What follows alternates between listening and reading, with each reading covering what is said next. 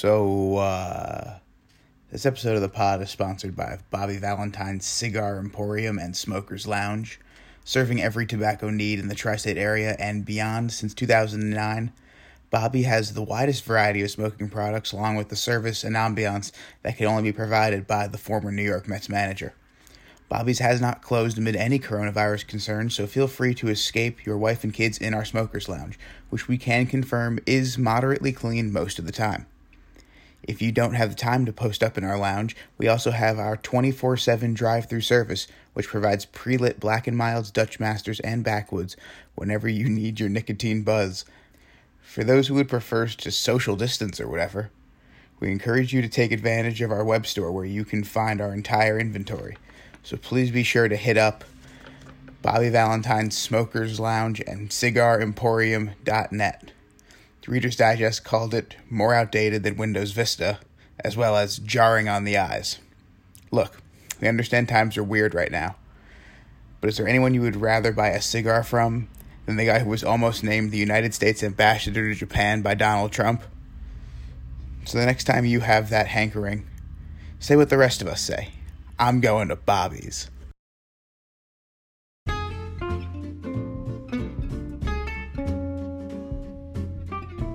That's not good. I'm disappointed in myself. Or odd, odd. You're frozen as hell. I mean, surely. Sure. I don't love Carrick. I just, I like listening to him talk. Mine didn't come until this morning, but I want to give big ups to, I've already forgotten his name. Odd now? That's not a word. So, uh, the bitch hoe. This guy Matt, because his name is Matt. What the hell is going on? So, uh, welcome to the podcast, episode three. Connor Weingarten, Matt Hornick, quarantined in different parts of the Northeast. This is a podcast we talk about uh, The Last Dance. The latest episodes three and four came out this weekend. We'll get into a little Bachelor later in the show. Some other things we want to jump into as well. But, Matt, we're going to jump around a lot in this podcast, kind of like episode three and four jumped around. Timeline is this episode I feel like that's a good starting point. Yeah, we're counting the trailer. I am anyway. Oh, okay. Even though, even though that, that actual episode will never, ever be revealed to anybody. Yeah, so like in Apple Podcast terms, this is podcast episode three, but it's really episode two. Okay. How are you? I'm all right. It's Care to Tuesday. expand? It's Tuesday afternoon. Sun shining. I'm inside. I got a Truly. Not a sponsor. Is there a walk? Is there a walk in the cards later?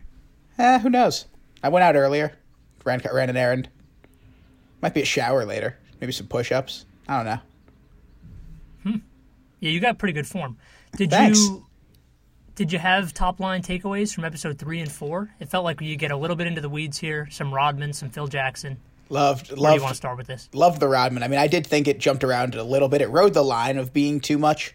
Like I thought it was close, but I I, I kept along. I think like I I have a clean narrative in my head. Maybe I wasn't paying attention correctly, but yeah, I think I, it was clear enough for me. I mean, did you struggle with it at all? I think there were just certain points. There were points where they give you, like they literally give you the December 1989 or 92, and they they tell you where they're going.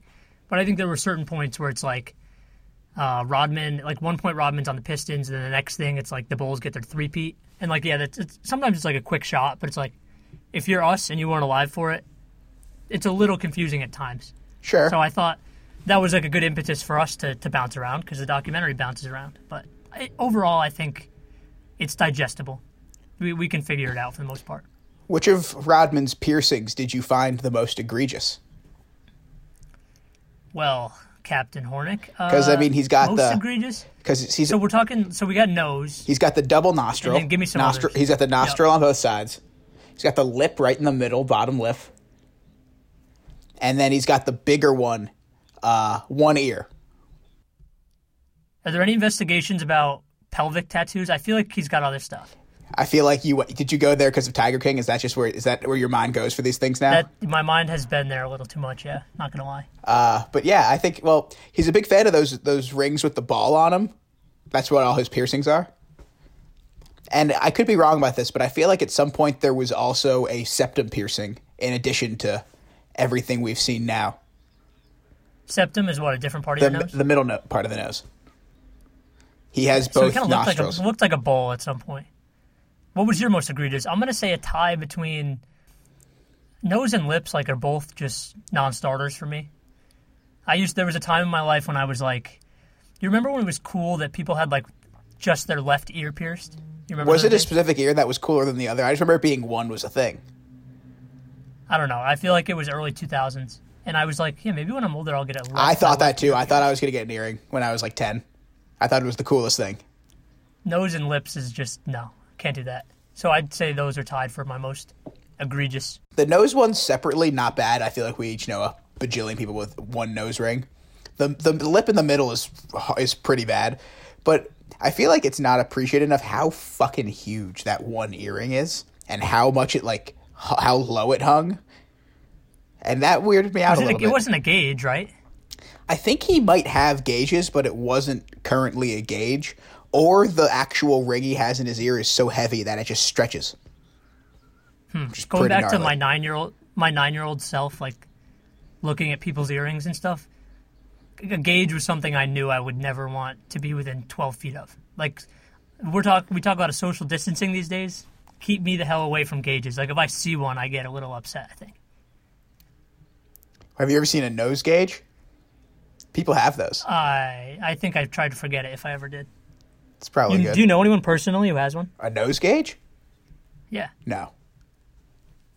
Hmm. Regular gauge, yes. What did you say? So what? Wait, what is your most egregious? I think it's the ear one because I just didn't like how low it hung. Okay, he had some weird hairstyle too. I love the hairstyles. My favorite was probably the cheetah print. Like that was aggressive as hell, and I loved it. The tiger stripes were also dope. Yeah, something about the multicolored up top that I kind of liked. The blonde was kind of just like, for as like if you were to categorize his different types of crazy hair, I feel like the blonde was like his classy, his classy look compared to the others. Sure, it's like it's like a gum sole on a sneaker. I, I kind of like the rainbow stuff he had going on. I like the rainbow. I also like the green and black one that looked like this one colorway of the Nike Air Foamposite, which I really like. It's like the green with like just sort of like scattered green. Hats, he had funny hats too. Oh, the hats were ridiculous. I'm out on the hats. The hats were like Jason Mraz's hat. True. We'll get to Mraz later in the episode because he's a uh, special judge host on Bachelor Listen to Your Heart. had- Also discovered that he has the nickname, and, and listeners, tell me if I'm wrong. Uh, tweet at us at Connor Wine at MN Hornick. Had you ever heard of Jason Mraz's nickname as Mr. A to Z? Because I sure had not. I definitely don't think it's a thing, and I don't think it's particularly clever on Chris Harrison's part either. But we're gonna roast Chris Harrison later as well. I Connor did last week. I did not, but I'm I'm I got some words for Chris now. Mraz is also with one of the biggest burns of the episode, but again, for later. for later. Plenty of burns to be had with Dennis Rodman. So other than, did you have anything else on like his his style and the culture and uh, like? There's so much stuff with him. Like this I mean, doc well, gets into it. There's a little family background, and then you get the timeline of him being on the Pistons. This great defender. He helps the Pistons get you know they win what two championships? yeah, two in a row. Yeah, so he's he's there defending, rebounding, does all this great stuff, gets traded to the Spurs. That's where he seems to get a little weird. Dates Madonna, and then at some point the Bulls bring him in. But what was your what were your favorite parts of learning the Rodman story? Well, I love that it seems like Madonna was the one that allowed him to let his peacock fly, so to speak. Like let he, let his style really come out, and that's when he started going crazy, which I got, which is cool.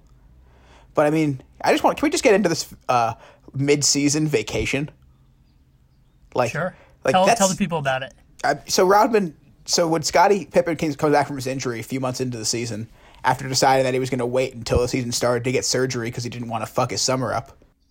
And this is January 1998 for the listeners because the timeline is confusing sometimes. So when Scottie's back healthy, Rodman's like, "Look, I want a vacation," which is not how being a professional athlete works at all. But uh, Phil was like, "All right, I can give you 48 hours," and Rodman's like, "All right." And so we get that shot of Rodman dressed like a full legit biker on his motorcycle, like riding away from the practice facility. Apparently, gets on a plane right to Vegas and meets up with his soon-to-be wife Carmen Electra. And right before he hops on the bike, he downs a Miller Lite. Oh yeah, like all this stuff oh, yeah. just put that together, it's like. I, none of none of this would fly. um, I loved biker Rodman though, and no, um, but also this is something that could only exist in uh, a pre cell phone, pre internet era. Because like if you went to Vegas and partied it up in the middle of an NBA season and you're Dennis Rodman, and there's Twitter around, that doesn't. No, Yeah, you're done. The way the way Phil Jackson kind of dealt with Rodman was interesting to me too because there is this point where he's like, you know what, this guy like Phil is a little quirky. You get stories on his background as well. His parents are a pastor and a minister, And he does coaches in acid. Puerto Rico. He does acid. Yeah, he grows up. He he does a lot of different things. So he likes to give Rodman his room to kind of be himself because Phil understands that he's at his best when he's himself, and they have Scottie back. So they figure they give Dennis Rodman a couple days to. I don't know. I don't know what the phrase is I'm looking for here. Let it let loose, I guess, in Vegas, and uh, he he sure did. He let loose. Yeah. Um. Yeah. Going off of letting loose, how much uh, how much coke and other drugs do you think were not shown, but are had to be like edited out of the footage, or just there's shots of of things we can't show? Yeah, quite a bit. And I was actually curious about that when watching, because I don't believe the footage was related to the documentary. Like, I, I wonder where all the footage came from. Like, if any of that was TMZ stuff, or if Rodman had his own crew. What if know. they sent the camera crew to Vegas with Rodman? What if that was one of the like agreements of his 48 hour vacation? Yeah, because there's a couple shots of Rodman and Carmen Electra and some other famous person who I can't place, but just them hanging, being in clubs and dancing. I, I'd love that. De- Dennis. Dennis, like I want the vacation. Phil, all right, we get it. It's fine, but you have to let one of the camera guys come with you. That camera guy's probably seen some things. Yeah, And then I love when Jordan. So as we, uh, Jordan then apparently comes to the locker room or to the hotel room, excuse me, to get Rodman. It sounds like he actually went to Vegas to get this man personally. yeah. And this is like another another era thing. Go ahead. I was going to say. Jordan had a great quote where he just goes, "I'm not going to say what was in his bed or where he was." And I'm just And I there, love there was a good twit. There was a good twit. Now, a good bit. Like people edited this together on Twitter, and it was like they showed that Michael Jordan clip, and then the very next quote is Carmen Electra saying she was there, and like the the caption is like Michael Jordan. I wasn't going to ask who was in that bed. Carmen Electra. It was me. like they just go back and forth. But the idea of Jordan going to Vegas to get Rodman, come on. Like imagine LeBron James going to get Chris Bosh or something in 2013. Not that Chris Bosh would be that guy, but no, it would have been him getting Jr. in 2016. Jr. Yeah, trying to, or maybe he wouldn't go get Jr. because then they could have won the finals. But that's another story. But trying to compare any of this to modern stuff is hilarious. Like trying to put other characters in these shoes. I mean, you could never because again, like the, the the social media thing has changed everything in that way. Like you could again, like I said, you could never get away with it. But it's just so funny because I mean, imagine here's the closest thing we've ever had come to it is the fucking Giants players on that goddamn boat. That one time, all the wide receivers. I guess. But that was like a team. That was like a team bonding thing. Yeah, bonded them right out, right to a playoff loss. Yeah, well, those Packers were overrated anyway. Odell, tough. He's on my dynasty team though. We need him to. We need him to come back strong. Rodman. So we got some Rodman stuff. He comes back from Vegas. I also thought the Pippen stuff was interesting. That's another thing that there wasn't as much of him because he was so covered in episode two. But the idea that he continued to sit out amidst a trade request, and then they just they get this incredible footage where they knock on his hotel. Speaking of hotel rooms, uh, hotel room's another MVP of this episode. But the camera guys knock on his hotel room and they basically hop into his room and he's like, you know what, I'm ready. I think I'm ready to play. Like, this has all been played out, dragged out. They're obviously not going to trade me. So I might as well come back. And I just thought that, like, from a documentary filmmaking standpoint, to have that footage was crazy. Because that's like, I don't know, that's like an exclusive type interview. And it's just like something they happen to be able to get and it was I don't know made the doc so much more impressive, deep, credible. I don't know. It added it added a bunch for me. What did you think of uh that footage of Phil on the Knicks? NBA Phil. Uh, I liked it. I I mean I just think he's like such a character, and for us, you get caught up in oh Phil Jackson, like what an idiot. He was supposed to save the Knicks like a couple years ago. You forget that after all this, he goes to the Lakers and wins five more times. We don't forget, but some people do. Um, and I, honestly, like the stuff with Phil that's most impressive to me, I did like the old footage, that shot of him in the car, where, which is like overlaid when they're talking about him tripping on acid. Oh yeah, that was great. People, have, people I think are going to put that picture on T-shirts now. But the stuff with him just like being able to convince Michael Jordan of of his ways because Michael Jordan this comes up a lot too. There's some Doug Collins early on because Doug Collins was the coach there from I want to say 85 to 89 or 86 to 89. But Doug Collins is there and Michael Jordan loves Doug Collins. And then Jerry Krause brings in Phil as an assistant, pairs him with Tex Winter.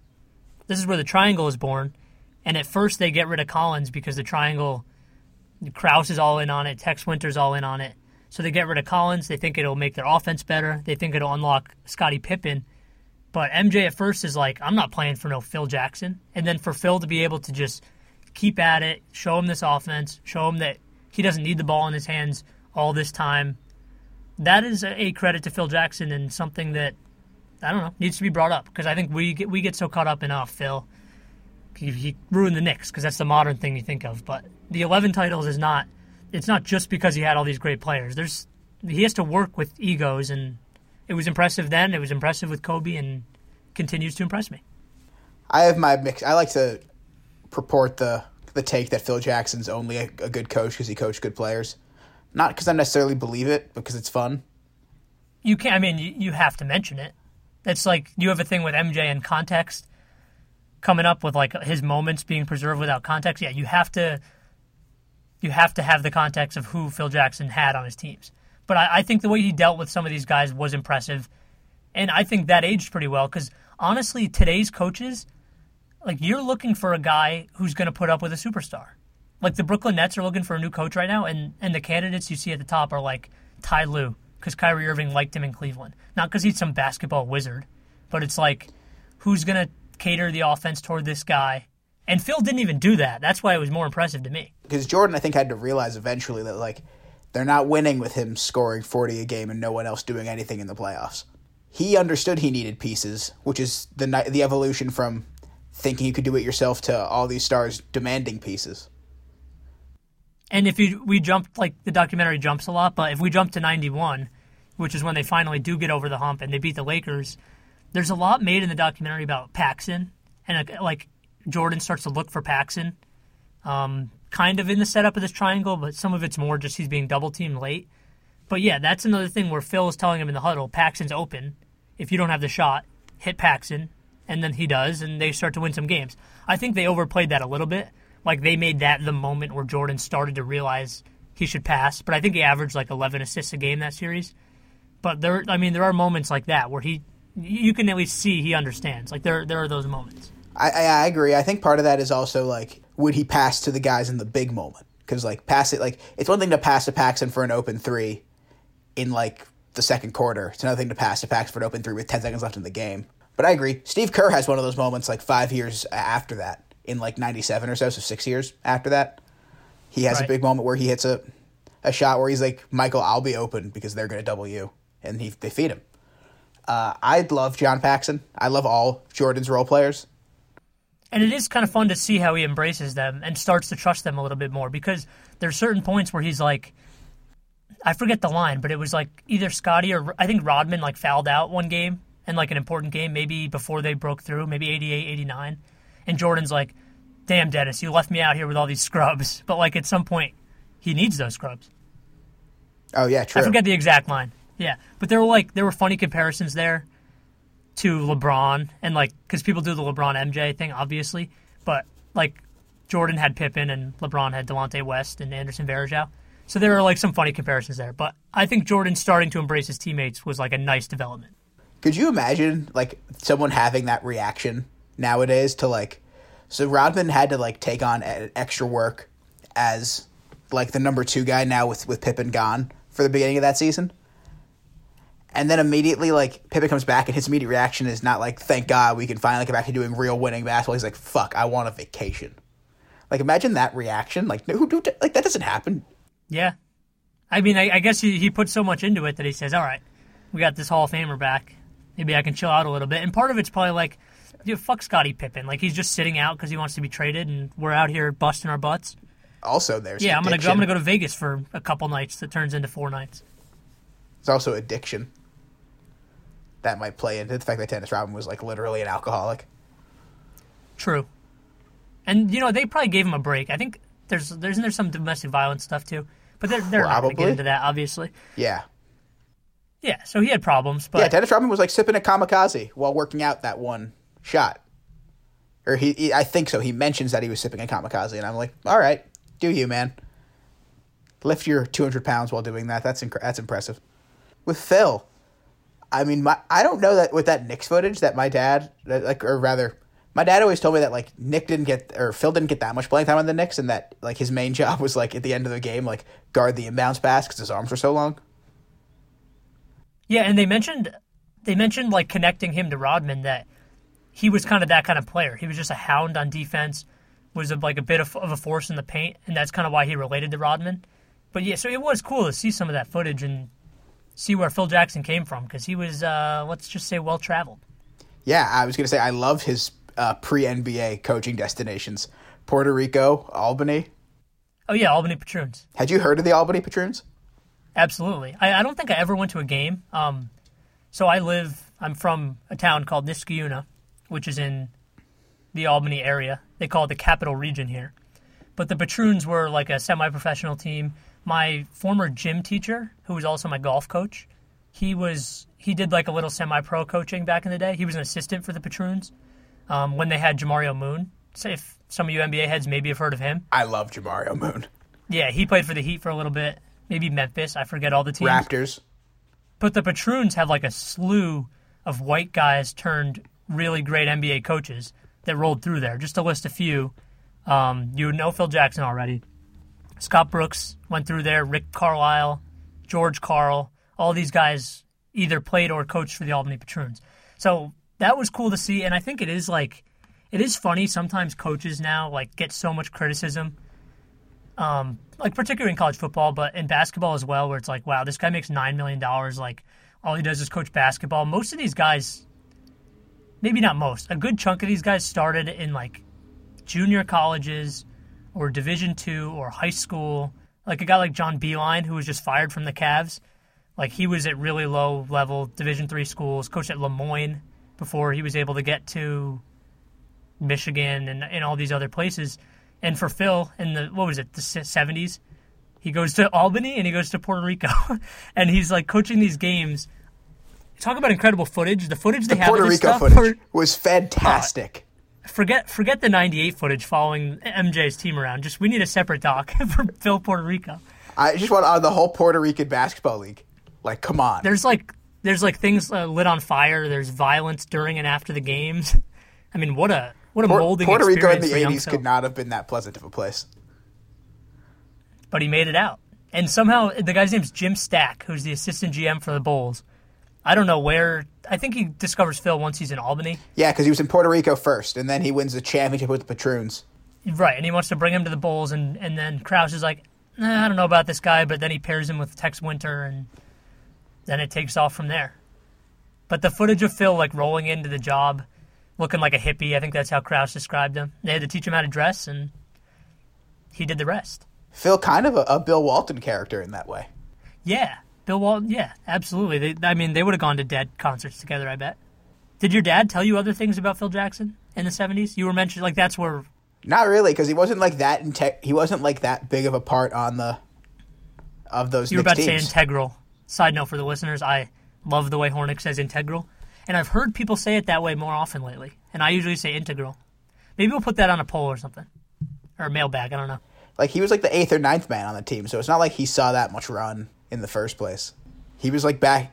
He was like backing up Dave DeBusschere, who's a legend.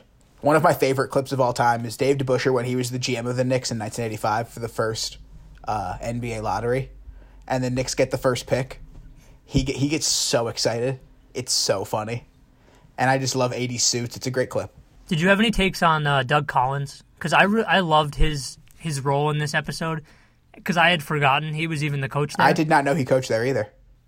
Because I love him as like I really liked him on NBA Countdown. I like him as an analyst, but to see him like be this guy with the the mullet and kind of be like like actually coached MJ pretty hard to the point where Jordan really respected him and loved him. A lot of that is because Collins is like, here's the ball for 40 minutes, go score. But I really liked him. He had that quote.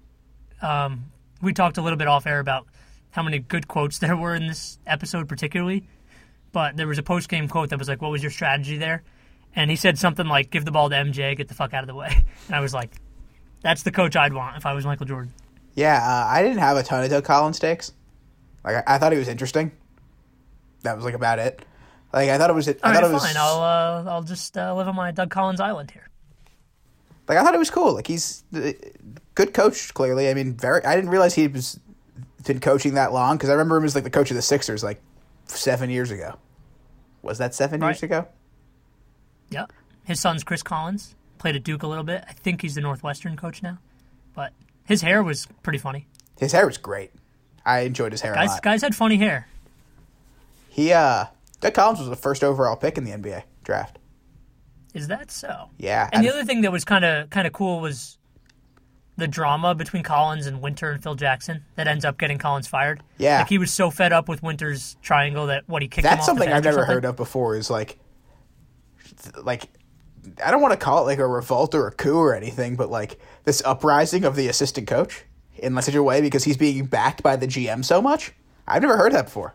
Yeah, I mean, I there there are definitely examples that I'm not thinking of, but like the GM wanting to play a different way and then bringing in his own guy and then forcing the, I don't know.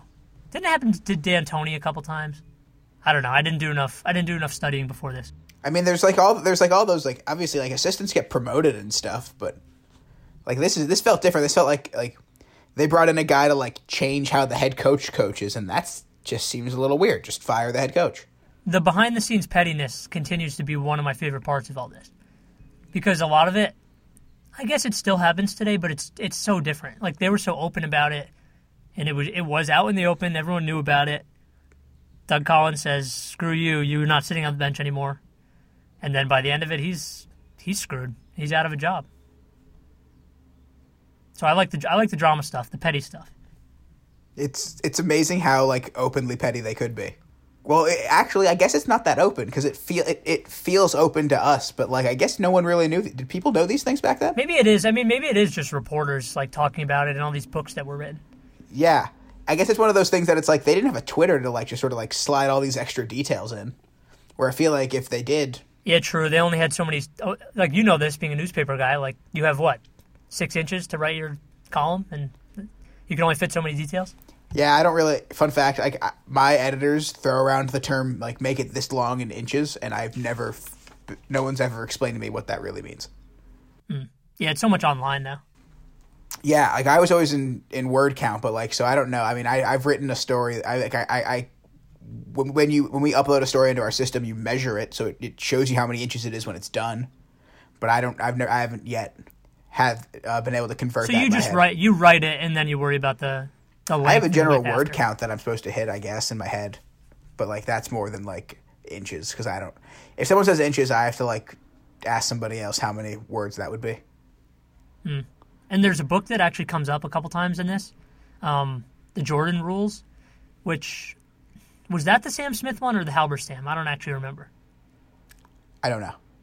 Okay, but it's about I mean it's about more than just the Jordan rules. Like I had ambiguously known what Jordan rules were, but to just hear them like come out and say like, okay, if Jordan gets into the paint, we're gonna mess him up. Did you know like how deep this went and what the basis of it was? kind of but like i mean i guess i understand like if you it's kind of the ultimate tip of the cap obviously it sucks if you're jordan because you're getting fucked up but like they they're that afraid of you that they're not even going to try to play actual defense because they know they can't so he so yeah, literally hurt literally you. the premise was like if if Jordan takes off, we're done. So like if he jumps off the court, we're screwed. it Yeah. was bounty gate without like the actual money at the other, other end it was just do it You think there's anything like that in the modern game? Not No. even just like the physicality, but the way people play. Like I feel like there's you could make the case there's like Curry rules, but they're they're in a much lighter way. Like pe- the way people were physical with Curry is nowhere near the physicality there to MJ back in the day. But I think relatively, like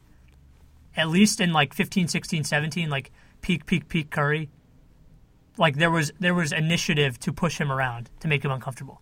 sure But I don't know if it went so far as to like to write a book about it. i'd say certainly not i'd say it's a chapter in like the warriors three point revolution book maybe maybe not even a chapter like a, like a section of a chapter Are there ever days when you're daydreaming where you're like, you wish LeBron James could like would deal with this stuff, like would have to deal with this stuff? Sometimes I do. Sometimes I think like have like like really just get the shit beat out of him. I mean, I, feel like it would make him. I feel like it would make him more, like almost more dominant. You know what I mean? I don't know. if he if he like played in the '80s and was like allowed to play. I mean, he would. Yeah, like I wonder if the perspective would be different. He's so much stronger than everybody. He would. I feel like he would handle it so well that it wouldn't even. It, you wouldn't even be able to notice as as much. Yeah, I just feel like there's a different like LeBron's floor is like second best player of all time. So it's it's just like we're picking nits here. But I think some people some people still think he's kind of soft. And like it would be it would be I don't know what the word is exactly. Clarifying, like good supporting stuff to just to see him deal with the stuff Jordan had to deal with and like overcome it. Because I'm yeah, I'm with you. I think he absolutely would. But I think there's this this impression of him that did not exist in the 80s and early 90s where LeBron gets pushed around a little bit. It's him like with his hands up looking like at a sad face with the refs. And there's multiple instances where Detroit mentions like, yeah, we were doing this stuff and the refs didn't care if you're Michael Jordan. They're not they're not bailing out Michael Jordan because he's the best player. They don't need him to win. And I think there's like a different viewpoint on how superstars are viewed in their interactions with the refs now. I think there is like Sure. the refs are like, crap, we got to let LeBron get his 20 free throws. We got to let Harden get his 20. Like that stuff happens. I agree, but also I've heard one thing that I think is really interesting is NBA players have said. I, I forget who I heard say this, but um, might have been Chris Bosh. It was in an interview where they're talking about like before he played with LeBron. He's like, God, does this guy get every call? And then when he became LeBron's teammate, he was like, this guy can't get a call to save his life. Like, so it's one of those Yeah. things where it's like, I guess, I mean, obviously it's skewed, it's at its most skewed when you're in those two viewpoints. But I feel like that proves the fact that LeBron definitely takes his fair beating. Of course he does. Yeah, there, there's no doubt about it. Like in the course of a 48 minute game, he's yeah, he's getting beat up. It's different. It's not as explicit. You can't throw guys to the ground because every time you throw someone to the ground now, it's like a, a review, like for a flagrant and stuff, which is good. That's that's a good rule. But yeah, it's just different. And uh, like that stuff, whenever you watch the Bad Boys, Pistons, or that era, it is like a little. It's cool. Like I'm glad the game is the way it is now, but I think it's a nice flashback to be like, all right, to watch some tough guys and see how the Jordan handled it as the best player. He handled it pretty well. Yeah, I'm I'm I will always be a proponent for uh less like fight fight less fighting, more technical skill. Sure. And I think like a, a, a great like example of that where things are moving very differently is or not differently but similarly and faster is hockey. Cuz like that like the enforcers being phased out so quickly now and like that sport for a while was just so fucking violent. I mean it's a violent sport but obviously but having like every forward or like everybody all your lines of players having like actual technical skill is being much more valued than it ever has in the past. But back to things we actually know about. I covered hockey for like seven months, and now I like to think that I know about it, but I don't. You love hockey. You know everything about it. You can name four guys on the Oilers. Can I? That's a challenge. I don't know. Connor McDavid, I actually hadn't. Hit, I had been thinking. I'd been scrambling. Ryan, uh, Ryan O something. Yeah, I'm- I don't know. I had I had a fantasy hockey team a couple years back. Pretty good one. I think I was sub 500. Which of Jordan's peak moments did you think was the coolest, or like his his highlight moments? You know what? Actually, I like that we didn't mention it all yet, and this is going to be a cop out. But just like the three, I think it was like a several minute montage early on in episode three, where you just saw Jordan with some like awesome music underneath for a few minutes. That that was great to me. But I mean, like the Cleveland shot in Game Five is is awesome because like that image for me, I didn't I didn't put that image with that game. Like I didn't I didn't know it was Cavs. I didn't know it was like an early round series. I was just kind of like, oh, clutch Jordan, here he is again. But Craig Ehlo gets all the shit for being the guy who has to guard Jordan there. I forget who the Cavs coach was at the time, but he puts Ehlo on him instead of Ron Harper, which brings us one of the best quotes of the episode as well. Ron Harper just goes, I'll boil it down. He goes, whatever, fuck this bullshit. That was about Harper wanting to guard MJ. Yeah, And then MJ, MJ blanketed by Ehlo, catches at, at the right elbow, just right of the free throw line, takes this long step, creates a little separation, but he's leaning left. The former radio guy in me is trying to give you this imagery, but he's leaning left, makes this tough shot, and then he's, he jumps and does the fist pump. So that's probably it. But I really enjoyed like just the montage early on because the more just like average Jordan you can get, which is amazing, I'll take all that. Uh, yeah, and there, well, there were two, two for me, so two other ones along with the shot of Nilo. There's another shot from that series. This one is is one of these moments that sort of immortalized my childhood because my grandmother bought me this DVD when I was like five or six.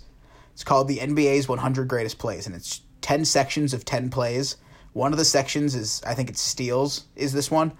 And Jordan's the only player with a play in every section, by the way. Of course. But uh, he has this one. It's against the Cavs in that series where he steal, steals a pass, uh, has to jump out of bounds to save it, and then tosses it to another teammate. He runs back in bounds, catches the pass, and then does like a crazy like reverse layup. And so that's one of those moments that was also in that series and is just sort of etched in my mind as an iconic Jordan moment. So that one was really cool to see and have some context, which is what I'm trying to get into in a sec. But the other one is in um in the '91 Finals when they win their first championship. He do, he has that shot against the Lakers. It's it's one of his big ones where he has he has the ball in his right hand and he's soaring through the air and then does the up and under, transfers the ball to his left hand and finishes. That one's so sick, and I didn't know that was in the NBA Finals, which makes it so much cooler. Yeah, I think the honorable mentions are like yeah. Before you get into your your context thing, the honorable mentions are like the backing down where he would just he would just spin, fade away, and put it so easily off the glass on those like ten foot jumpers, and then the ones where he would just drive in the rim, turn around, take contact, and flip it up, and like get fouled and make it. Like he did that probably ten times Yeah, uh, throughout the course of this doc. So he probably did it hundred times, really.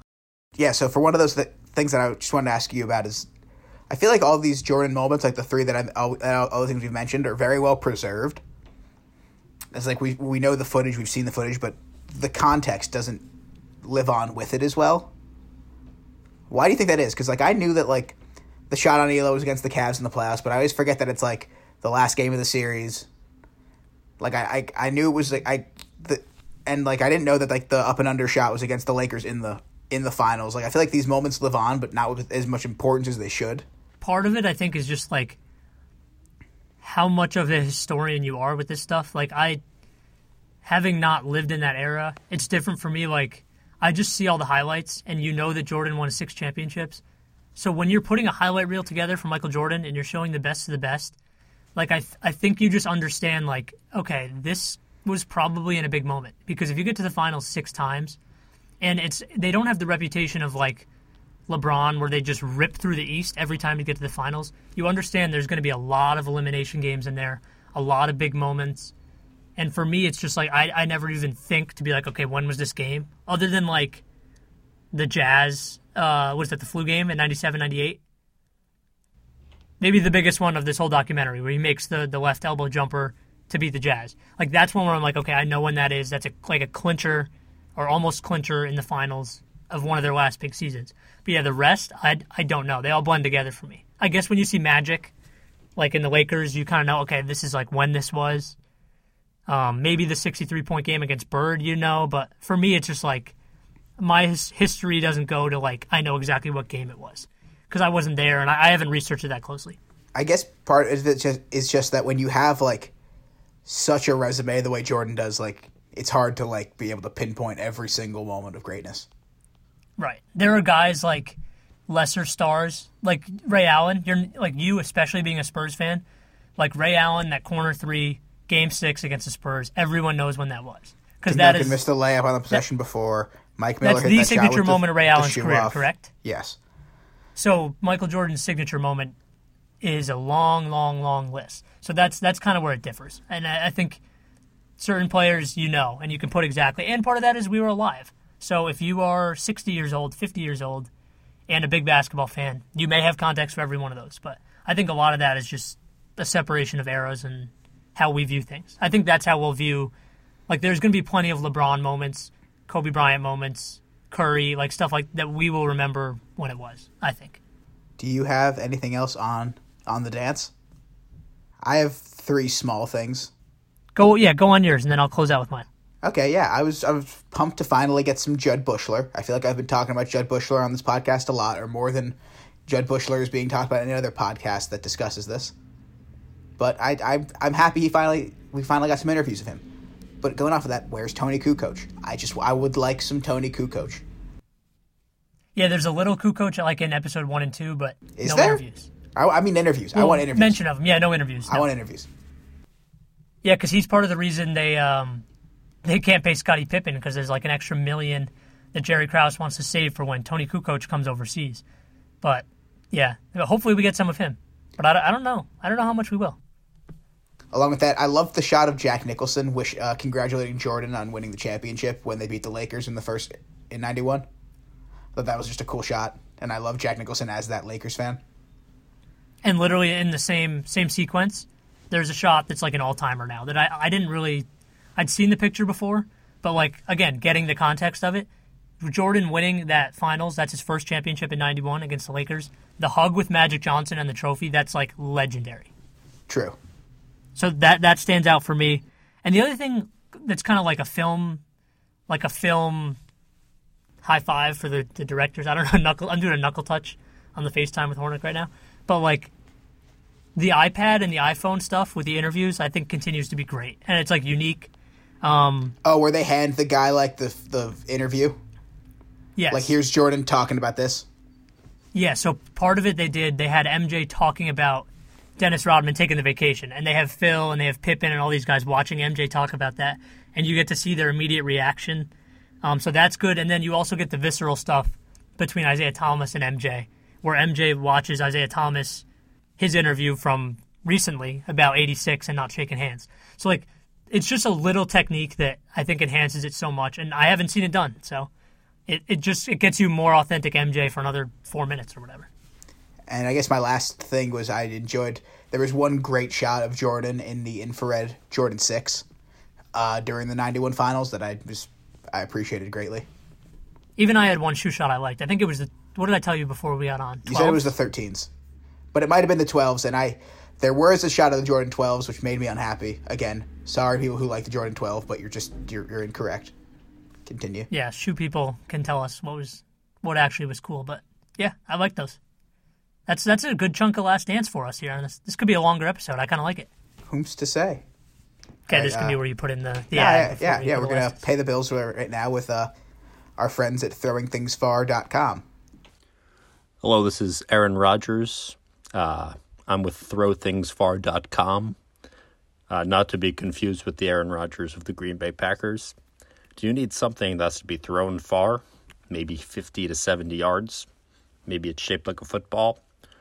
Call ThrowThingsFar.com, even though that's a website. Ask for Aaron, and I'll get the job done. Uh, I'm not associated with the Packers again. I'm not worried about my career. And uh, okay, all, all, about looking forward here. All right, uh, back to the pod with Matt and Connor. Okay, 40, 42 minutes on the the MJ doc, episode three and four. Let's jump into Bachelor because that was last night. That's even more fresh on our minds. A little more uh, love triangle stuff horn this week, but also Love Square. music performances, fun judges. I was into this episode for the most part. What'd you think? I was in, and then they started singing for real, and I was out. Not fully out, but like that's when it lost me. Like that's when I got. That's when the I started playing a lot of Minesweeper on my phone. Minesweeper, wow. Talk about a quarantine activity. I've been I've been on the the phone Minesweeper grind for the better part of two years now. Any any pinball wizard? No. But I do I do I do cherish all of those old PC games. They're good. I mean, I used to have Minesweeper when like when we'd have internet problems. Like, all right, I'll go go play on Minesweeper. Don't need it for that. But yeah, you didn't like the musical performances. We diverge here because I'm the opposite. I'm not a huge like music competition show guy, so that's why I wasn't fully in on this show in the first place. So no, I'm more here for the the drama and the nonsense than I am for that part. But that the best part about that are the judges. The judges make me laugh so hard because you have to find a way to like judge love, and that's really weird. JoJo Yeah, went at the it with JoJo went at it with gusto. The judges, for those who may not know, were JoJo and Jordan Rodgers, Kesha, and Jason Mraz. Did you know that's what Kesha looked like? Yes, See, I, I just don't know anything about Kesha. That's my takeaway from the last two episodes. I love. I, as we've established, I, I love Kesha. I her, she looked rather stoned, and just her faces, her facial expressions were hilarious. She was just she seemed very puzzled by the whole experience. I couldn't get a read on how she was feeling, which maybe was better TV. if you were like or Jason Mraz, like you just got offered the bag to to do this. Like that's the easiest money like ever. Yeah, and it was funny the way the producers edited it because they would show the music and then they'd cut to Mraz's face or Kesha's face or Jordan and JoJo. And most of the time, I was like, I don't know if they're if that's a good thing that their face looks like that or if it's bad. I don't know. Like there were a couple times, I guess, when they like gritted their teeth and you know that emoji where you grit your teeth. Sure. So that's uh, they probably weren't happy with the performances at that point. But the judging, like the connection thing, was weird It was they so had to decide funny. who, who who were good singers and then who was like in a real relationship. It These was- people knew I each other for like two weeks. I thought it was hysterical. Like you have to like somehow talk about that. It's just like unless there were the obvious ones like Danny and Becca, where it's like he went in for he made the move and she didn't reciprocate, and that's just an L.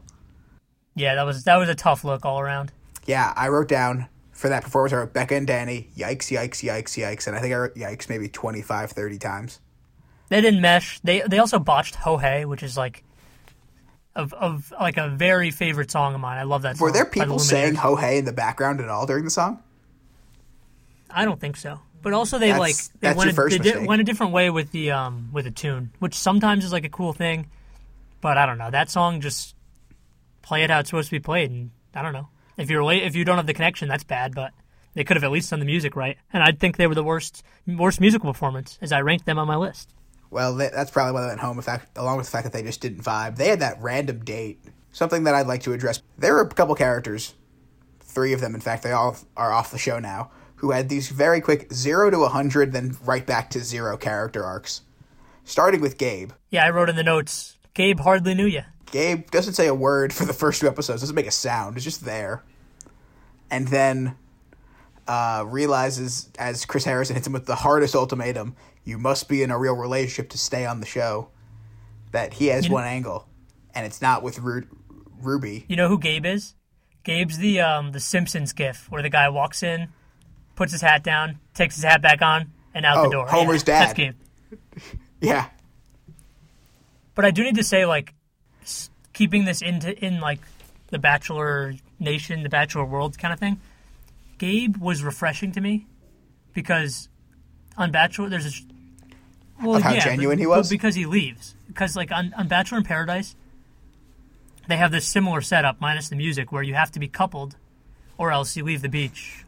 But they also have a thing where people give each other roses just to like stick around. They do like a friendship rose. That's like kind of what they call it. That's the lingo. Um, I'll be releasing my Bachelor thesaurus at a later date. But Gabe doesn't do that. He's like, what's the, I don't know the girl's name. Ruby. She has pink hair. Is that it?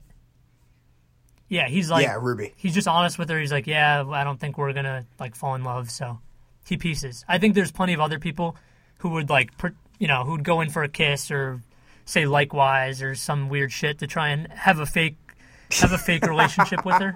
And I appreciate that he didn't do that. Riot hasn't said likewise to her. Yeah, but Ryan did something weirder this time that. I, I, should I touch on it now or later? I don't know. Uh, you can touch on it later, but I don't even know what you're talking about. My thing with Gabe, I thought it was so legendary. I thought it was just so legendary the fact that Gabe was like that honest with himself, and the show was just like, you know what, this is, this didn't play out for me. I'm gonna take my L and keep going. And honestly, like the odds that I don't know how many people they started with, like twenty or something. Like the odds that all of them are going to actually like each other a lot doesn't really like compute. Yeah, of course, So most of them are kind of faking it, you know? They really are. absolutely. Which is why uh, I think that transitions well into the fact that I've uh, I will I will preview this now. I ranked all twelve remaining contestants from who's there for the most genuine to least genuine reasons. I know genuine's like a taboo bachelor word. That's better than saying right reasons. That's their that's their main tag. Yeah, uh, because obviously, like there are people who who come off as very invested in the actual process of the show, which always makes me laugh. Because what the hell do you think's going to happen to you here? Right. That was the Peter Weber was the all time. All time, all time. All time gets the show. And then there's people who are clearly not doing that. So we'll we'll, we'll get to that ranking later, along with Connor's ranking of the musical performances. Did you have anything else on Gabe? We could you could get to that list quick. Oh yeah, do your thing. No, I like I liked Gabe. Quick crossover question between uh, this show and the fact that the NFL draft started last Thursday or Friday. Oh, where are we Thursday. going with this? Jordan Rodgers, one of the judges, was a, a brother of NFL quarterback Aaron Rodgers, a strange brother. They don't like each other very much, as Aaron Rodgers' relationship with his family is questionable, as we all know. Sure. The Packers, Aaron Rodgers' team, took a Jordan Love, another quarterback, in the first round of the draft, maybe his heir apparent. Uh, how pumped do you think Jordan Rodgers was that Jordan Love was drafted by the Packers? You know, I didn't even think about the name that, or the fact that the guy's name was Jordan. So maybe he's doubly pumped. And I'm going to be honest, I didn't watch JoJo's season of Bachelorette. But from all accounts, like they're like they get to hometowns, I think, and Aaron Rodgers is not there, and like they make a point to note that he does not have a good relationship with the rest of the family. And to be honest, like everything we know about Aaron Rodgers, nothing screams like like that'd be a fun guy to hang out with.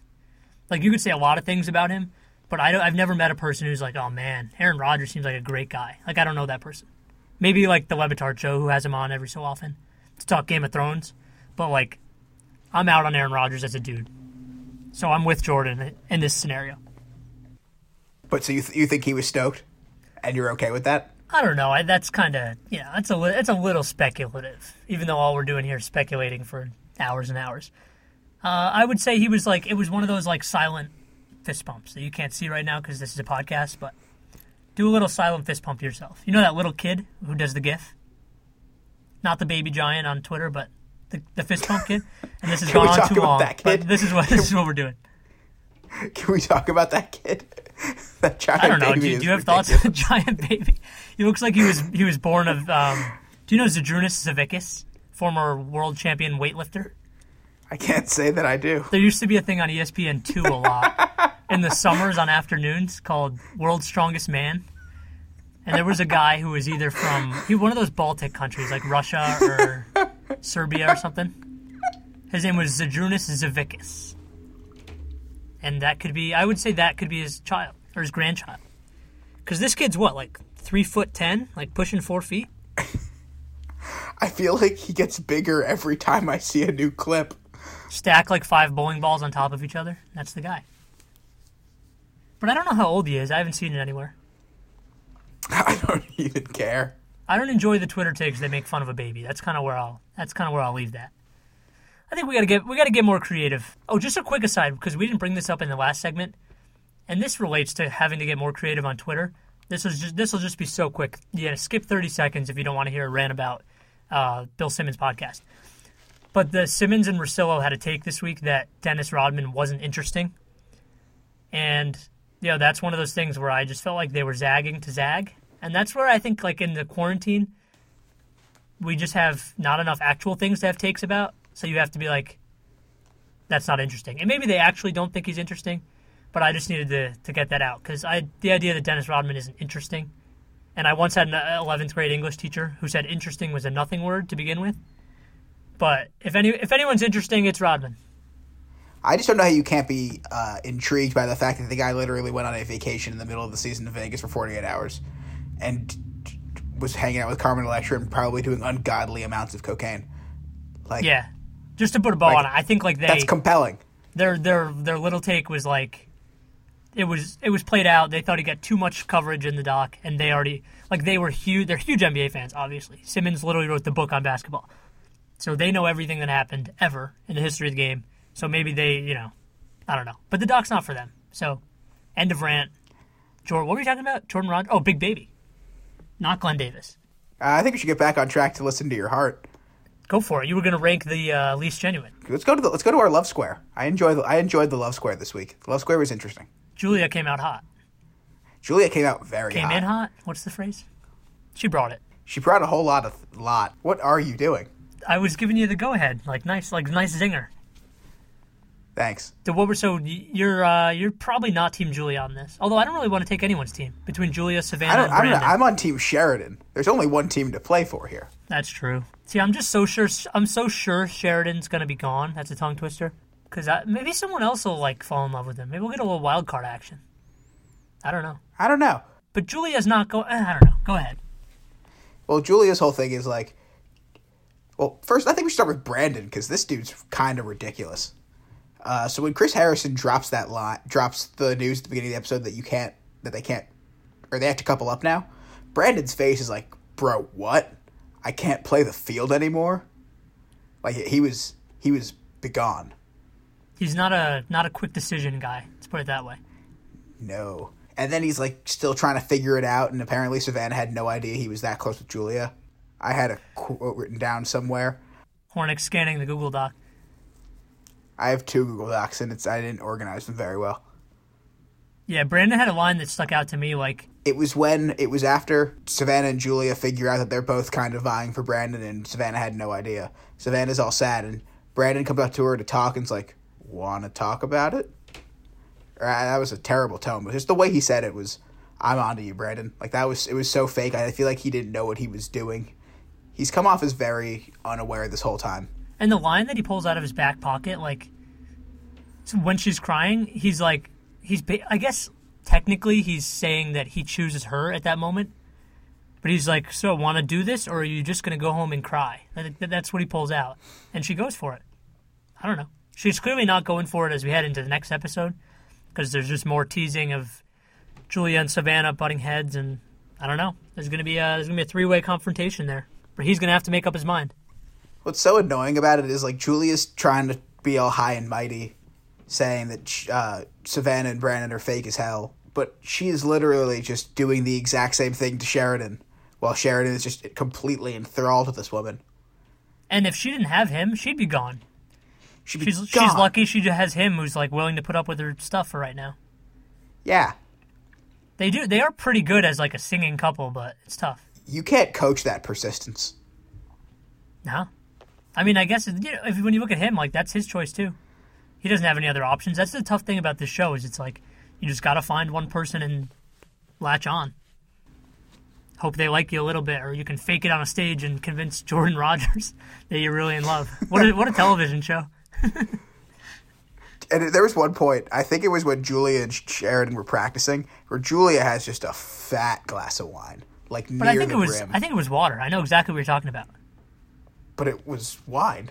It was red. You know, we're gonna like make this. This is gonna be one of our clips that we put on Twitter as a video, and we're gonna find the picture, so we can we can figure out for once. I think it was water, I think it was wine. but it wouldn't surprise me if it was wine, because you know she's she's under a lot of duress. Yeah, I, I I don't think any any of those four are long for the show. Yeah, none of them. Sheridan feels the most genuine, which I think needs needs to jump to your list. He's at the top of it, right? Yeah, I was gonna say Sheridan is as I've it, it comes in at number twelve, uh, the most genuine person remaining on the show. He's in the first tier, along with numbers eleven and ten, Chris and Bree, for obvious reasons because they're a couple. They found each other. Chris and Bree are the ones in Paradise that like they get together like week one, and then you don't hear from them because they're not interesting, but they're like successful. They're like the um, what are those people's names? Hannah G and Dylan, who I've made a U-turn on. I don't like them anymore, but that's like that's the comparison for me. They just like coupled up. They're they're good singers. They get along. She, I think she like her performance was a little. I don't know. It was a little more performative than the other ones and Bree. which I was kind of out on. Yeah, like I think they I think they were solid, but the performances I liked the best. Not to jump into your list, basically were the ones where they performed the least, and they were kind of just like with each other, singing, doing the thing. The ones that had the least dancing and moving were my favorite. Back to my list in the next bracket, next uh, region of the bracket of the list, this tier. Words are just not coming. One truly will do that to you. Again, not a plug. I, this I, this one I named the drama might be hyped region. Uh, number nine is Jamie. She didn't come on the show for singing fame. She can barely get out of her own bedroom to sing. Yeah, she. I feel like she's coming. She's coming off well. I don't think the stage fright thing was fake. That seems like it was real to me. It is, but she's also that girl. I said this to you before we started recording. She's also that girl who um studied the most for the test, but tells you that she failed it afterwards, only to get the best grade in the class. Okay. Yeah, we all know. We all know that person. and I hate those people. Uh, number eight's Rudy. Rudy's a little dramatic, but she's she's doing it. She's there for, and I think she likes Matt. Number seven is Savannah. Savannah seems kind of confused. I think she's there for love, kind of. I like. I, I feel like that one's a bit of a, a wrong take on my part. She's hard to read. Yeah, I think she's more in the right than Julia, but obviously not as in the and not as in the wrong as Brandon. I guess it's it depends we'll on what get you it depends on what you think of the PDA stuff, because that's like what started to set Julia off was Savannah and Brandon going around like being all over each other and singing and stuff. And like I like my take is a lot of that was just the the camera people were capturing that, and that that's how they decided to put it together to make it look worse. I bet you it wasn't that bad. Yeah, because I I probably wasn't. I, I take their side a little more than Julia's. I think Yeah, well, it's it's hard to ever side with the aggressor in any sort of bachelor type drama. Right, because they're usually just stirring stuff up, and you, you that's what Yeah. you hate that for Sheridan because he's just in the background while she could be hanging out with Just, him, and just she's a good guy. With she's thinking about the army, bro. uh, the next tier is called IDK because it's just one couple, and I don't know what to do with them, and it's Natasha and Ryan. Yeah, it was kind of more eye opening this episode. hella talented, hella talented.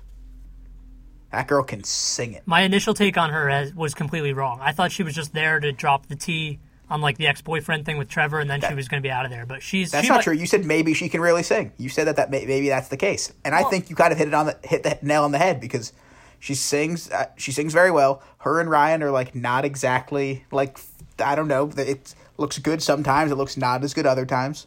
I don't know. I don't keep track of my takes well at all. That's you know in the take business, that's something you want to do, or you'll end up on cold takes. I would say she. I would say she's the best singer. That's my it's like subjective. I think take. she fucking killed it. I think she's like like if we were just to rank who's the best performer, I think she was really good. she seems seasoned. I don't I don't think they are to, like a thing though. I don't think they'll be a thing. They might force it and they'll come in like third on the show. That's why they're four and five. But she could have a career after this. Like she's really good. Sure. The, and the the move by Ryan I wanted to note because maybe I'll just have a move of the week by Ryan that I don't like as the show goes on. The first couple episodes was this episode two or three? Three, right? First couple episodes, like girls would be like, "I think you're really cute," and he would say, "Likewise," and I was like, "Eh, that's kind of weird." Like I'm kind of out on that. This one, he's at the piano playing uh, the intro to Rihanna, "Stay." You know, like it goes, "I want you to stay," and I'll be on the show next season, in case you're wondering. But she comes over to sit with him at the piano, and he like he doesn't go over for a kiss. It's like he like smells her, and he did it twice. so if you want to go back and watch it, he like he like puts his nose towards her. Doesn't nothing happens, but it was it was a little weird, and uh, yeah, Yeah, that was my Ryan that. takeaway. He was doing like he reminds me of John Mayer, like he does. I don't know if it's a bit he does or if he actually sounds like him. But my take on them was she's awesome. They went for like the sexy performance. It was like a little uncomfortable if you ask me, but they'll be around. They'll be a top three team, I think. Final tier. Top three. This is the this is the delusional delusional region of the of, of the list. Number three, Julia. Julia, not necessarily a bad person, just caught up in some shit. A lot going on in her brain. Yeah, She- this is a lot to process. And She I did. She that. did. She performed pretty well though. She held it together. Yeah, no. Her and Sheridan have good onstage chemistry. They just They can flip the just doesn't switch. fuck with them like that. Whoa. What? Number Okay. two on on the list uh, is Trevor because I just don't fuck with that guy. I do like. I like the fact that he like. out on him. I don't know, made Jamie feel comfortable. But yeah, he'll have to prove himself more. Right now, he's just the he was on American Idol, so that gives him a tough start. He feels like the guy who's just on the reality show to get good at music. But I don't know. They, I, I think Yeah. I think they seem to like each other a little bit. But it might be just like when they have a really good performance. You know, that's like the peak of your like love for the other person. So I think that's hard to maintain that. And then topping off the list is Brandon because fuck that guy. Yeah, might be an alright guy. I don't think he's that good of a singer. He'd be in my bottom tier of singers. I think. I think it's a different type of voice. He's not like the, the like the like generically like talented singer, but I, I like his voice. I think yeah, you cool. might be right. I have a negative bias maybe towards that because I don't like country music that much. You also don't like things that are particularly different. All right, just uh, lay out all my shit on the podcast, Hornick. Why don't you? Now that's episode seventeen. 17. Okay, so we've teased 9 and 17. So we have to make it to 17 episodes. And then you can roast me on some other episode. In, Good. in response to me shitting all over your life. Hopefully it happens. So I mentioned before my list because Hornick did his rankings. I wanted to rank the musical performances. And I mentioned before my favorite ones were the ones with the least like performative stuff, the least like running around, getting the crowd involved because I didn't I don't know. I didn't really care about that. So I had tied for first. I had Matt and Rudy. They went first on the show. Um, I had them and I had Jamie and Trevor. And that was my they were both 1A for me because they kind of just were with each other. I liked the songs. They were good. It all looked good. Um, one beat. Jason Mraz hit Matt with one of the most critical, like one of the like biggest uh, digs I've ever heard. Really? Like one of those subtle, just like a subtle shot of like a nice. Well, because next to Natasha, I think Rudy might be the other contender for most talented. She fucking killed it. And uh Oh, he was like she Mraz carried hits- you or something. and Mraz was just like Matt, you did such a good job of holding it down. Noted critic of this podcast, Brendan Savage, claims that Hornick puts this podcast on his back, which is probably true. But we're saying uh, so. we're saying Rudy puts Matt. All right. Well, to Mr. A to Z, Jason Mraz says that. That was just like Matt, you did an incredible job of giving Rudy the ball and getting out of the way. Yeah, that's that was that's a good way to put it. So I had Matt and Rudy, Jamie and Trevor tied at one A, one B. I just wrote Natasha. No diss to Ryan, but that was like how I felt about it. I liked it. Like piano was important. He was good at that. But there was a whole band. I don't know. Natasha was great, so I give them one B. Then I had Chris and Bree and Julia and Sheridan tied for second. And then I had Savannah and Brandon, two A, and I didn't write down Danny and Becca because, you know, they did a lot of things I uh, didn't enjoy. They botched Ho Hey, and they didn't really like each other that much, so that's hard. They'll be fine. Danny's hair, a lot of volume. He'll be all right. What's he's a celebrity impersonator? You've mentioned that again now, and I still haven't confirmed that. Is that true? I think that's something impersonator is what it says as his bio. Well, luckily I do have it open. So, Danny, singer songwriter, Sherman Oaks. That's his genre. He does have over a million followers online. It says Million. wow. uh, musical impersonations. okay, all right. I was close. That's like me with like play-by-play broadcasting. Like I, I'm not really good with my own voice, but if someone could just let me do like let me call a game as Kevin Harlan, like if we kidnap Kevin Harlan and then I do a game, I could I could you know I could make it work. We might we probably have to edit this out. I think I impersonated. I feel like you lost your window because that guy just got hired at Barstool for doing all the impersonations, and he does like coward stuff. That's true. That guy peaked at the boyfriend thing. That's my take. Um, you have anything else on this show on Bachelor? I feel like Oh, next, no. next week's conflict is just going to be the same as this week, but I like that there's more performances coming. I think that that gives a second thing to look forward to in the show. It'll bring in more fans, I think, or keep more Maybe. fans. I don't know. Do you want to talk about the NFL draft, or should we go straight to big ups? Straight to big ups. Okay, yeah, I didn't have anything on the draft. Do you want to go first? I'll go first. My big ups is to barbers. Uh, I I can't overstate how badly I just want to get a fucking haircut, uh, and I can't do that. What's your go-to cut? You like a four into a three? I'm a three on the sides, kind of fade it, uh, short up top, not too short. I don't have. I'm, not, I'm I feel like I'm a pain in the ass when I go to the barber. Part of why this is also a big ups to barbers, because like I said, I want to get a haircut. I'm about a month away from just buzzing my shit.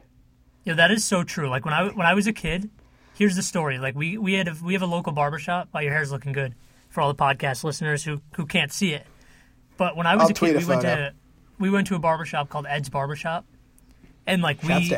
I have four brothers, and my dad would take us, and it would be like they would know. They would just know the deal. Like we got our first haircuts there, and we still go there. And like when we were kids, they would literally. I think our parents would be like, give them all like a little boy's cut, and I don't know. They knew what that meant. So like through high school, I would just go, and they would That like. sound. I didn't like how that sounded. Well, that's Little that's what they cut. called it. And so I'd go, and and they would they would know what to do. And now like when I went to college or went other places, I don't know. I would ask my friends like, what do you tell them? My one brother Jack is really into his hair, so he would have instructions. But sometime in the last couple of years, I started saying three on the sides, scissors on top. Like, and I would say the same thing, like short but not too short, and I don't know, just hope that they know what I'm Yeah. talking about. Yeah, I just really want to get a haircut. I might, but I might shave my head kind of soon. Not like full like shave, but like just take my like clippers and just go at it because I'm getting sick of this. And I just want to say thanks to all the hair people out there with your scissors and your barbicide. Thank you for what you do, and uh, I hope you look forward to all the business you'll be getting when this when this is over. All right. My big ups is uh, my big ups is in you know it's poor strategy as a new podcast to continue to promote other podcasts. It's kind of what we keep doing. But uh, Dan Le Batard and his his radio show is like it's it, it is my favorite. It's not like I say like too much. It's my favorite. And there was a New York Post story that came out yesterday by uh, noted Ithaca College alum Andrew Marchand. Guy's got the scoop. We on- are also noted Ithaca College alums, for those who cared. quick reminder. Um, yeah, he's got the scoop on all this sports media stuff, and there's like going to be a shakeup kind of soon because Will Cain is probably leaving for Fox News. First reported by Michael McCarthy. Fox News?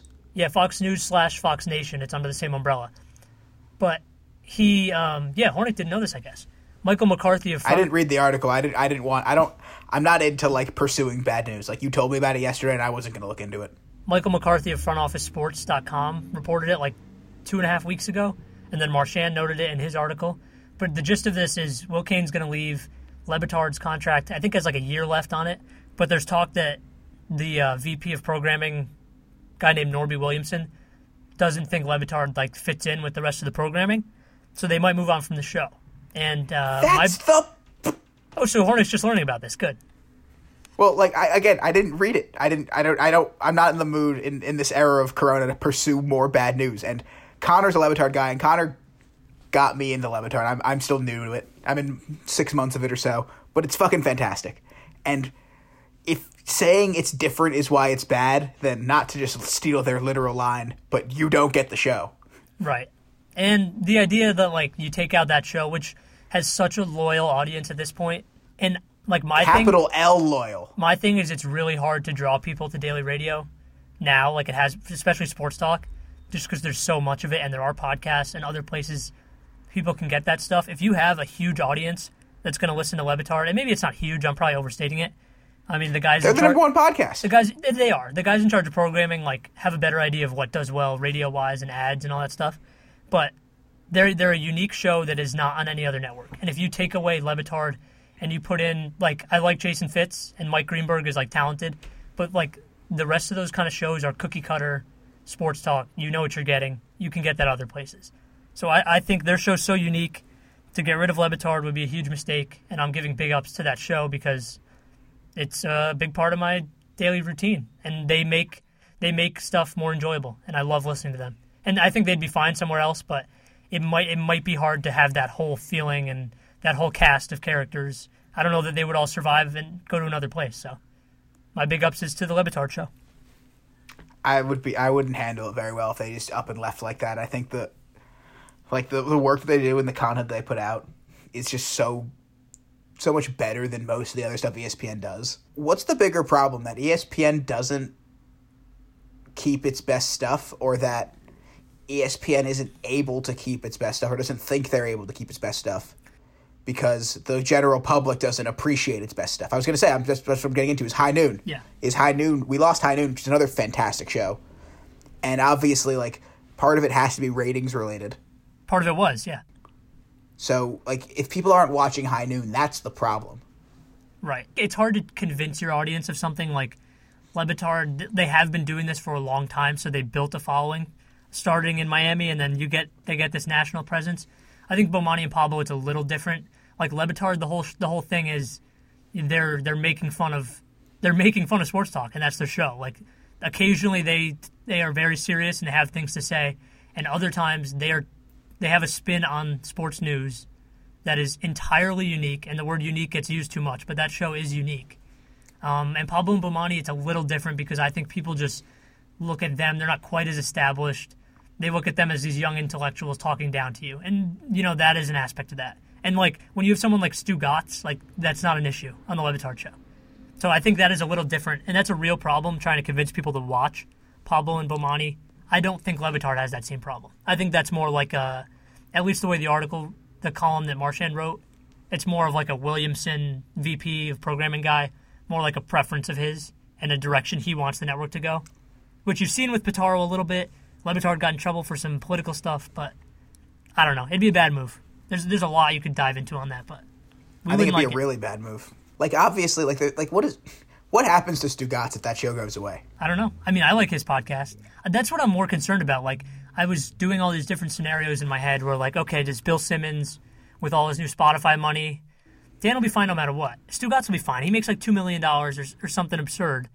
It's Because there was talk that they would still keep the podcast, and he might, Le Batard still might do the highly questionable and that kind of stuff. But I was looking at these scenarios like, like, does Le Batard have enough money saved where he would pay all these guys in the shipping container to come do the show? Like, like what's Mike Ryan gonna do? Who's the the executive producer of it?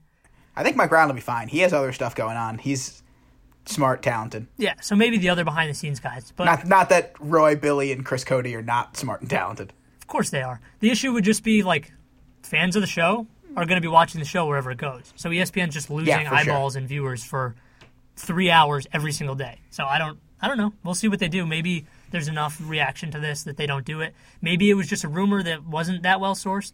Um, but Marchand's usually pretty on his game on this stuff, so I don't know. We'll see. And la- my last thing is have a little respect for someone who's brought you so much. Like the Le Batard and Friends network of just people. Like he brought ESPN with Sarah Spain, Mina Kimes. Sort of. I mean, Mina Kimes. Mina Kimes was a magazine, like the magazine hired her. They all have different stories, but he he put them on the air more and got got people like knowing about them, allowing them to have bigger platforms. He is a, he is projected. He has done so much for ESPN beyond the actual stuff he produces that he's involved It's not in. dissimilar to what Simmons did with Grantland, honestly. I completely agree. It's it's it's similar. It's just a lot smaller. It's just a little tone deaf to me to just sort of like axe something as important as that show. But that's that's my hope, is that they find a way to keep that thing together because it's like the best part of my day, a lot of days. So, shouts to the Le Batard show. Got anything else? Episode two, Horn. Literally, when when I had a morning routine, Le Batard was like two hours of that show was very important to my pre work routine. Yeah. And for the listeners, like, I had been a fan of that show, I'd say probably like a couple of years. And then I would just, like, every so often be like, Hornick, you got to watch this. Like, I'd show him a video on Twitter. He'd be like, nah, whatever, whatever. It's funny. I don't know. And then I got him to start watching it. And now it's like, now it's like he texts me because I usually watch it. I listen to the podcast, so I don't watch it live. But now it's he texts me with shit that happens in the show. So if nothing else, the show has has strengthened a bond between two loyal mates, and we're gonna write a strongly worded letter to Norby Williamson. He probably what's he, what do you think his real name is? Norbit, like from the movie Norbit. Never seen that movie. Me neither. Let's go see it when the movie theaters open back up. We'll talk about it on episode twenty five.